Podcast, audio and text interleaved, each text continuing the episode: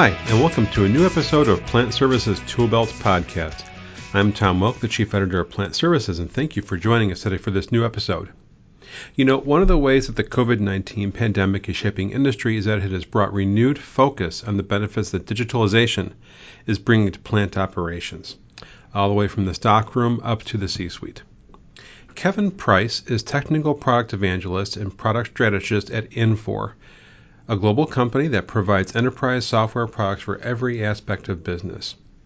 In this episode, Plant Services spoke with Kevin on how maintenance conversations are evolving from enterprise asset management, or EAM, up to asset performance management, APM, as well as why reliability is taking a new urgency in our current post crisis moment where digitalization is on the top of everyone's mind. Welcome to a special Solution Spotlight episode of the Tool Belt, brought to you by Plant Services and sponsored by Infor. I'm Tom Wilk, the Chief Editor of Plant Services, and today I'm joined by Kevin Price, Technical Product Evangelist and Product Strategist at Infor. Kevin is a longtime contributor to Plant Services, having written several articles and presented on many of our webinars. And he's with us today to talk about current trends in asset reliability you know, Kevin, you and I both do our best to stay in close touch with reliability and maintenance practitioners, especially this past year with the pandemic sweeping through the, the world, really. Um, and the topic of asset reliability has taken on a new urgency for those workers for that reason this past year. Can you tell us what you're hearing from your customers this year and why asset reliability has taken on a new urgency? Absolutely. There are several factors um, in what we're seeing, at least. It's not just several factors um, that is, is in specific industries. Um, it's really some themes that are going throughout and going throughout different regions of the world. So as you think, you know, we have a few thousand customers around the world. Um, we've been doing this since first line of code since 1986, and we've gone through the evolution of green screen to Windows to whatever else that we have. And um, during that time, I've been fortunate enough to having launched a lot of that for the last 24 years. Um, the ideas that we had on a whiteboard um, have, have have worked. They've they've come up. We think, of course, not all of them. there's some that there's some that just, just were duds. But in this idea of asset reliability, we're seeing a resurgence um, of the word, a resurgence of the practice, and we're certainly seeing a resurgence in the need to be able to put it into what we offer in our solutions. Let me give you some examples. So, if we look at the pandemic impact um, and just speak to that just one moment, um, when you ever have a downturn in an economy, um, you're going to look at what assets you have and you're going to want to get the most that you can out of them. And that's always going to be the case. In, in an upturn economy, what are you doing? You're buying new assets as much as you can. So there's always an asset management need, which makes it fortunate for people like us in this business. But at the same time, this moment, um, we're looking at, as an example, transit organizations that are almost mothballing some of their over the road vehicles. Uh, transportation companies are doing the same because people are just aren't taking um, buses and, and other types of things. The ridership has really been impacted. If you look at some of the other organizations, they have to rethink how they're actually structured and how they run.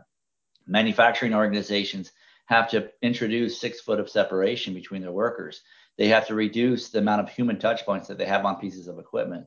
They have to really take their time in understanding how to be able to work all through that. Um, and there's another issue too, is we've always talked about you and I, especially over the years, of IT OT conversions. So IT being information technology and OT being operational technology. And what we're finding is because of the pandemic example, is a lot of our IT professionals that are out there um, don't want to to deal with systems anymore that are local. They want to go to the cloud, and which is good for us. We have that conversation with them all the time, and we we offer the same thing on premise that we do in the cloud anyway. But the idea is now they're having to put on different hats. They're having to put on more OT hats than they have in the past. And what this means is they can't focus on a lot of the IT things anymore.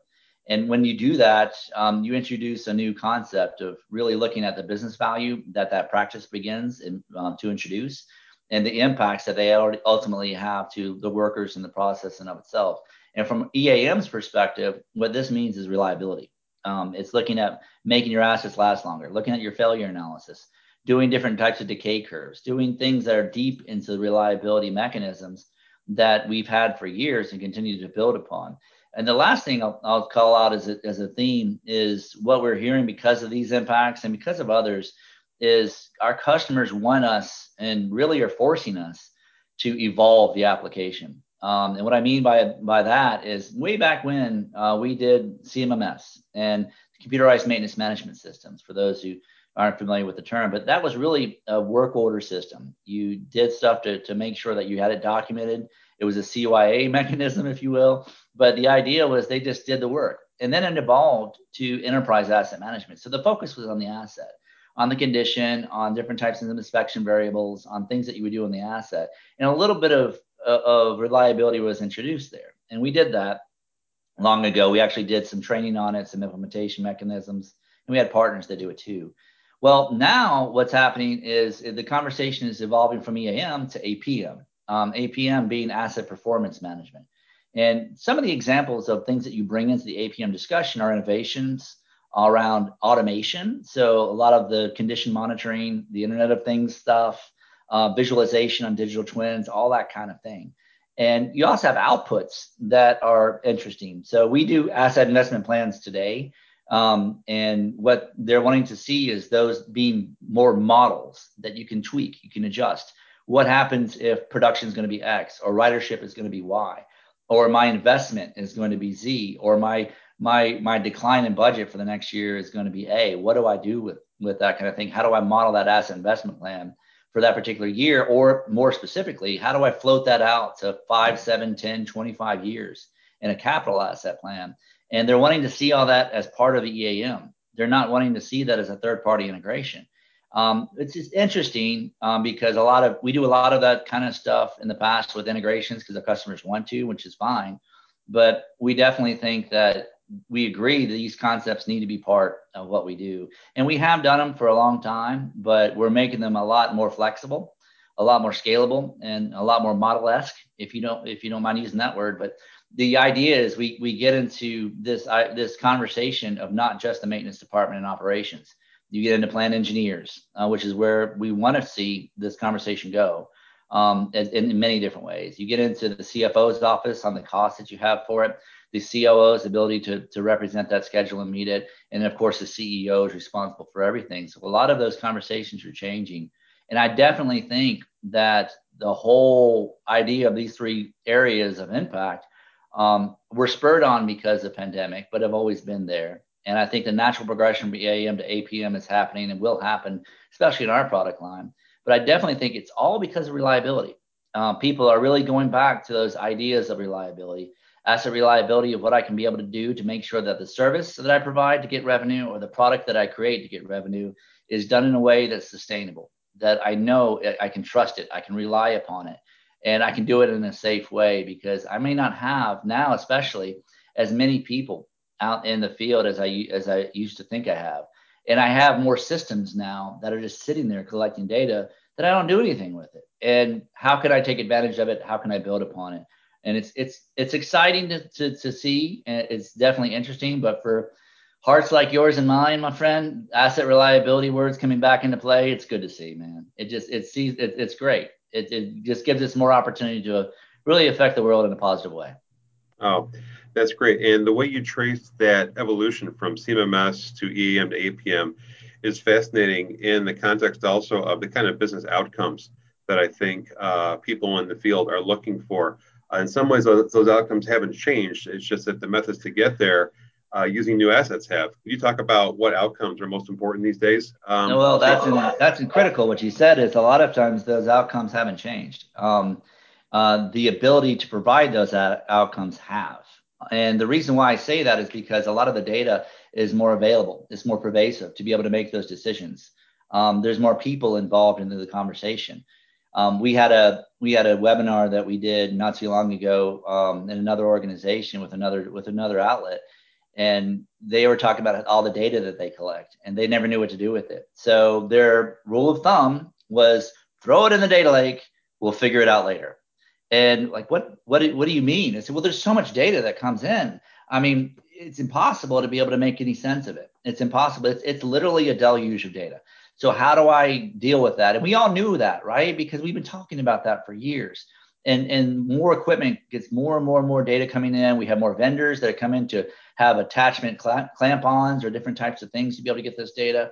And now it's there, it's sitting there. But what do we do with it? So this is the problem that a lot of people have been able to see is how can I take that data and how can I build a business outcome of it? Um, and what does that business outcome look like? Is it getting more specific in the reliability nature? So the preventive maintenance schedules, the preventive, preventive maintenance um, techniques, approaches.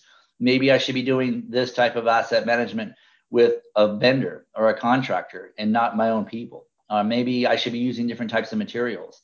Maybe the materials that the OEM made me buy when I bought this equipment, I don't really need as much as I did. Um, these are types of questions that you look at in reliability that we would do in the past, but we didn't have as much data to be able to make sense of it all. And now you do. The values of reducing inventory have always been there, just like you said, but I can make more sense of it now because of the data. The value of implementing a mobile solution into the field. We've always known we want to keep guys out in the field and we want to be able to make sure that the reg time is going to be continuing to improve. But have we really looked at the data that, that represents that time efficiency? Have we looked at the data that represents the accuracy of information when it's captured? Have we looked at the compliance issues on making sure that the drop downs are, are easy to select and go through and not have to be a bunch of scribble on a sheet of paper? And we haven't. But now that we're looking at this, I, I totally agree with you a lot of these business outcomes and these values that we do have always been there. Um, and they're just now becoming a lot easier to obtain, a lot more common to obtain. But again, I, I definitely think that there needs to be the mindset of asset reliability. There needs to be the vernacular of it. There needs to be the practice of it. There needs to be the, the whole organizational structure behind it.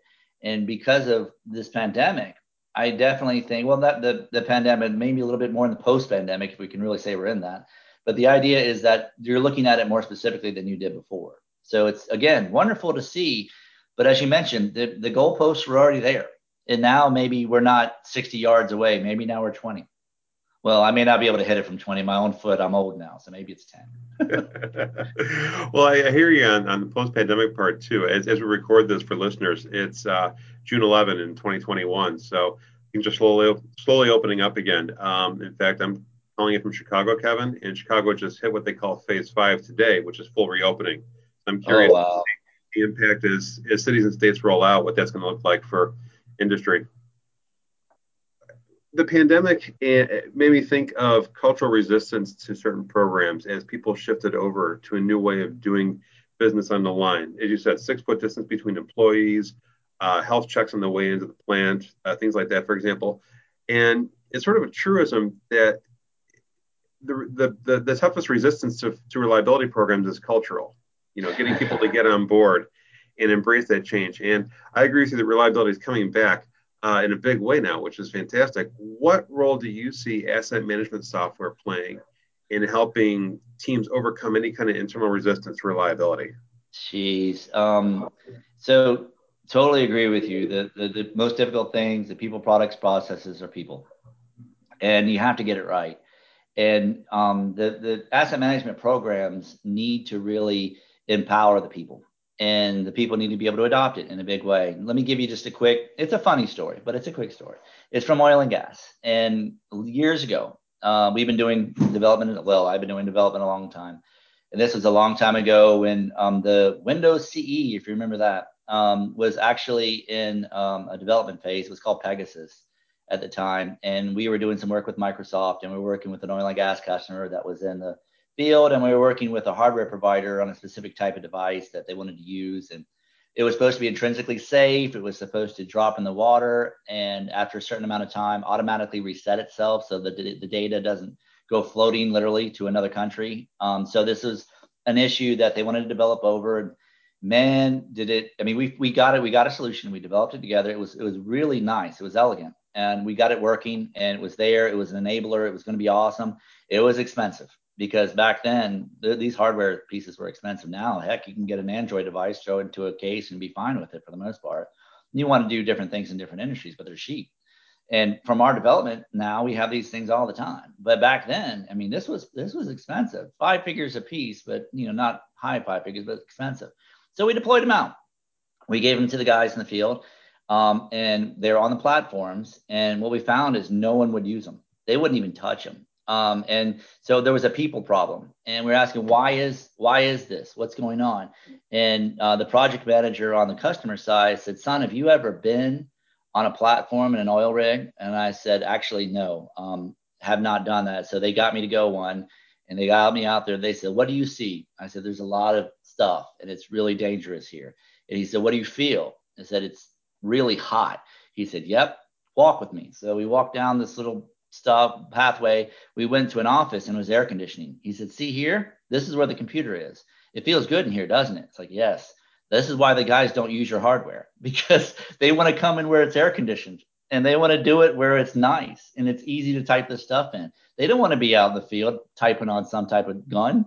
And I was like, Yeah, I get it. Um, so my point of that story is people are always always a challenge, but you have to walk in the day in the life of their shoes to understand what to do, why, when, how, when, where. Um, one of the biggest, biggest uh, efforts that we try to spend on usability, we spend a lot of time on usability, and we actually lead in some of those efforts around usability and won, won some awards around it, is around mobility. Um, we definitely think mobile needs to be a part of a natural extension of our system. It has to be who we are because that's who we are. We're out in the field. And when you think about asset management software enabling that, that success of the reliability program, you have to give guys the right tools at the right place at the right time. Um, now, it may not be a mobile solution, it may be a kiosk because we do articulating arms and kiosks. They go down, they can type it in. Um, it may be a mobile solution that's you know their own, the BYOD, bring your own device thing. Um, it needs to be brought up. And one time we had a we had an interesting guy say, "Well, I'm never going to use this. My guys aren't going to use this. It's not going to happen. It's just going to be frustrating. They don't use this kind of or they don't know what this tech is." Really? It's like, yeah. So walked around. They all got iPhones, more recent than me. And I was like, do what do they use Facebook? It's like they do. They know how to use the mobile solution then. it's, just, it's just a willingness to accept it and go through. So you have a you still have a cultural change. And Tom, you know as well as I do, this aspect has been around for 20, 30 years of just willingness to adopt the tech. Once you can once you can really go over overturn that hurdle and really get to where you can understand it's not that bad it actually helps you improve your your your operating environment. It helps you improve the goals that we're trying to get to, and it can make your life a lot easier. It's good, but there there's that process of going back to the basics of, and which is what reliability is doing, and it's forcing us to go back to those basics. But going back to the basics of usability.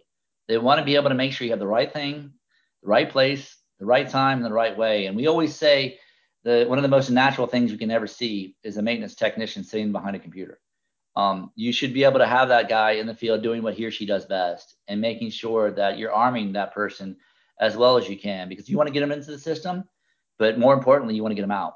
Um, you want to make sure that you have the right data captured. And from a software perspective, that should be our challenge. That shouldn't be the customer's challenge. The customer should just be able to configure it, pick and choose. They don't. They shouldn't develop this on their own. They shouldn't worry about integration on their own. They shouldn't worry about the synchronization on their own that's our problem. Um, that's why we, we take on a lot of that. But you're right. Um, as a whole, the, the, the people is, is a problem, but I definitely think that the, the technology is getting to a point where it's very flexible to be able to make it a lot easier. And of course, with you know folks out in the field in their house um, doing their own day-to-day life, they're getting more exposed to these types of things. But at the end of the day, these kids, I use the probably a bad word, but young professionals coming out of school, they don't want to see a laptop they don't want to see a desktop for sure. And they want to see everything that is, is on a mobile solution. And just for that particular task, that's where we got to be. That makes sense? It does. It does. And, you know, it's funny. When I talk to the asset management professionals that I know who are under 30s, I see them at coastal events in Boston at PTC LiveWorx and, oh, yeah. and, and at uh, OSIsoft's uh, PI World event down in San Francisco. Um, and I agree with you that the, they, they want to bring their uh, devices with them and work on the go. Well, let me ask you this question on this nature. Um, and the asset reliability definition is really getting more into innovation. Um, what I've had a lot of conversations with people, love to hear your perspective, is when you have new folks that are coming out of college like this, especially a lot of the STEM graduates are already having high tech type of work that they're doing. Um, and it's almost to the point where the pres- prescriptive nature of asset management, meaning we can predict when it's going to fail, and we have a system reply back what to do and what to prescribe to be able to avoid that failure. Um, what we're seeing is the potential for that to kind of remove a lot of the industrial engineering expertise because the system's literally telling you do X, do Y, do Z. It's just like you, it tells you to replace the ink cartridge in your in your printer. I mean, now when when my my daughter older now, but when she was younger, she figured out how to do that. She was just waiting for it to break because she knew how to do it. She was excited. She was proud of herself to do it. And hell, it was great for me because I didn't have to do it. But the issue is that she would follow along the little screen and step by step, she would go directly through it and resolve it.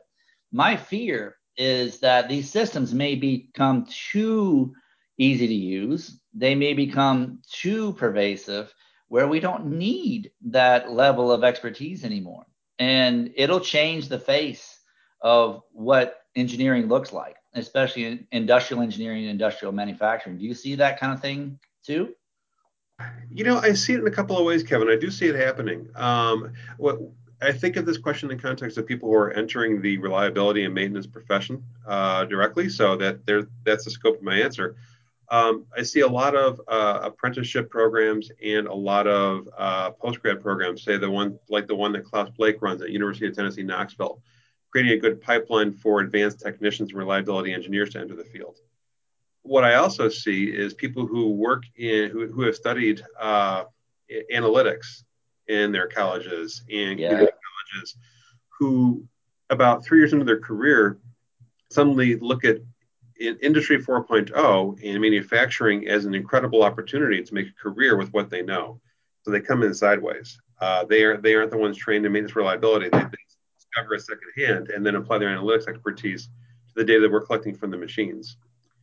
Um, and then, you know, I, those are the two main pathways that I'm seeing. And there's always a, there's a third ground too, where um, the planners and schedulers, I think, are taking on a new importance in today's plant teams because they're taking on this expanded role to manage a lot of OEMs whose assets have become too complex for the average yes. to repair.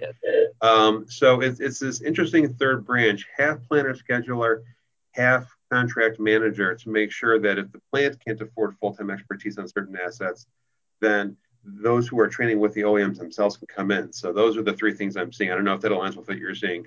Well, I'd like to add a little bit to that too, because if you think about those, those level of STEM and what they're doing, um, and having that data analytic background, introducing it into reliability, if you can add, if it's if it was possible to have the unicorn, right?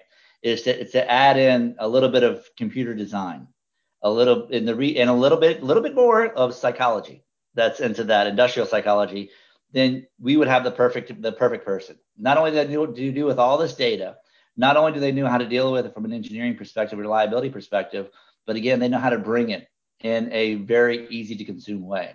Um, you don't need to have 20 different options that go through because that's more of the engineering uh, side of the brain you need to have it a little bit more of the right side of the brain that speaks to how can I get in, how can I get out, how can I move. And at Infor, we we try to mar- marry that engineering and elegance together all the time.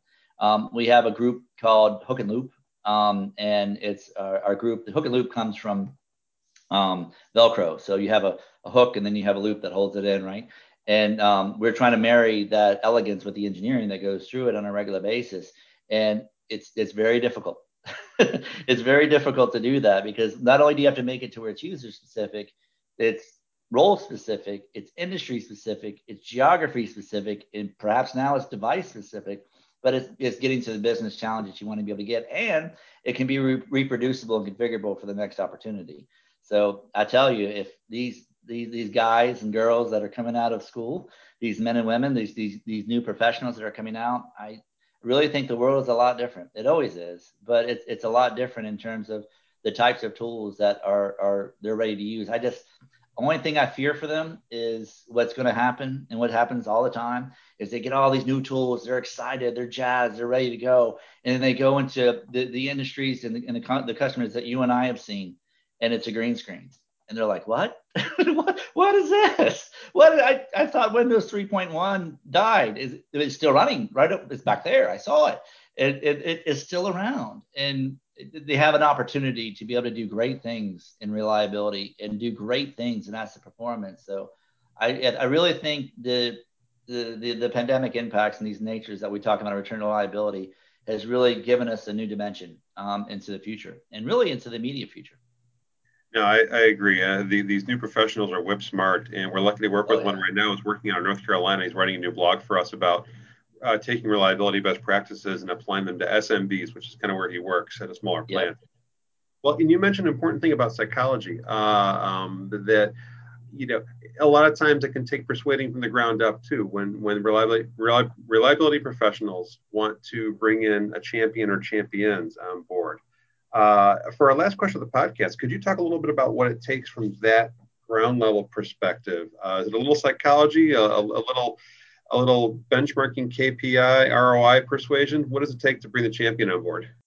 The last the things that, that I think are going to matter the most is how can you take that ground level example that you're looking for and make sense of it at that C-suite level. In order to be able to do that, um, you need to understand the use case. You need to understand the value that comes behind it. Um, in uh, our our ownership now is is Koch Industries. they they've invested in this several times, and they've written books on on this type of stuff. Um, market-based management. There's a book called uh, Good Profit that's by Charles Koch and one of the reasons um, why they're successful is because they have a relationship with good profit, where what we mean by that is we're able to bring value um, to our customers to the extent that it's, it's it increases their profit, reduces their cost, it's sustainable and reliable. And what we do to be able to get to that point is we go through something called a DMF, which is a decision making framework. And effectively, there, there's a lot of steps that are involved with it, but it, it's a lot of detail to basically look at that use case, understand the economic benefit that it can have to the organization from a low level to a high level, what the end goals could be, um, what the framework elements could be, and, the impact of perhaps production, um, either reducing cost, increasing margin, or the safety that we offer in that production process, or maybe it's a service that we do, but the idea is to, to really go deep and understand how that impact can be made. And when we think about that approach, it's really collaborative because it could start at the very, very lowest levels. Of someone, I got a plan, I got an idea. Well, that's good, but put it on a framework that we, we can actually communicate and we can collaborate and we can be able to articulate both qualitative and quantitatively the value that we can bring. And then, well, how do we do that? I don't know where to go. I just know that every time this asset fails, this is the reason why. Well, great. Um, but let's document it out. Let's go through it. So you have to bring about a culture um, that understands how to identify that, how to be able to to justify it. And when you do that, you'll find that hey, man, you need to to do some investment in X, these types of tools for monitoring. Maybe you need to upgrade your asset management system. Maybe you need to upgrade the equipment. Um, maybe you need to upgrade the collection process that's built into it. You can't do that unless you have the investment. So we got to prove that. So let's build a framework for how decisions work. Let's build a framework for how collaborations work. And then we'll rise it uh, through each rank because if we're able to improve the process product, make it safer, make it more reliable, make it more sustainable, then it's going to help the next person above and the next person above and the next person above and the next person above. Um, and when you get to that point where the C level is going to take interest, they're going to be taking interest because of the positive effect that it has, which is the good profit that we're able to provide to our customers. If we're able to provide good profit for them, we're able to get good profit ourselves. Um, so the idea behind that that whole um, partnership, that equilibrium that we have between the two, is one of the reasons why I think it's important to to bring in collaboration feedback from every level of the organization so that it affects the C-suite. But to do that, it really needs to be structured. Um, that calibration um, exercise that you want to do, the new equipment that you want to buy, the new tools that you want to buy for calibration, um, makes sense. But you need to be able to structure it in a way that we can be able to grow it, build it. It doesn't mean that you're going to say no, but you're going to build it up. So by the time it it it blossoms its way to a decision making authority, it makes sense. And what also is important is once you make that decision, um, you have a standard by which you can be measured for success. So you always want to you always want to have a decision made, but at the end of the day, you don't want to forget why you did it, and you want to make sure you have an impact and documented impact, and that's why it becomes repeatable as it started to go through. So these are the things that we see here internally. Um, we argue all the time about what feature function to add or what product to build or what market to go after, but um, a lot of times we could be the the uh, the kingdom of no because we want you to sell it first. We want you to make sure that it makes sense first. If it does, then it's easy to easy to, to fund and justify, and we'll invest in anything that can help our customers. but it's hard to get to that C-suite, definitely, um, if you don't have that structure. But I think with with the tech, with the, with the goals, with the use cases that we have now, it's a lot easier. It's just got to be frameworked in a big way. Okay. Well, Kevin, I can't believe we are at time, and it's always a great. It's it's such a pleasure to work with you and talk with you. Thanks again for being here today. Always. Thank you very much. I always appreciate the conversation and the chance to be able to talk about this stuff. As you know, it's it's part of who I am and it's part of who we are. I know it's part of you too.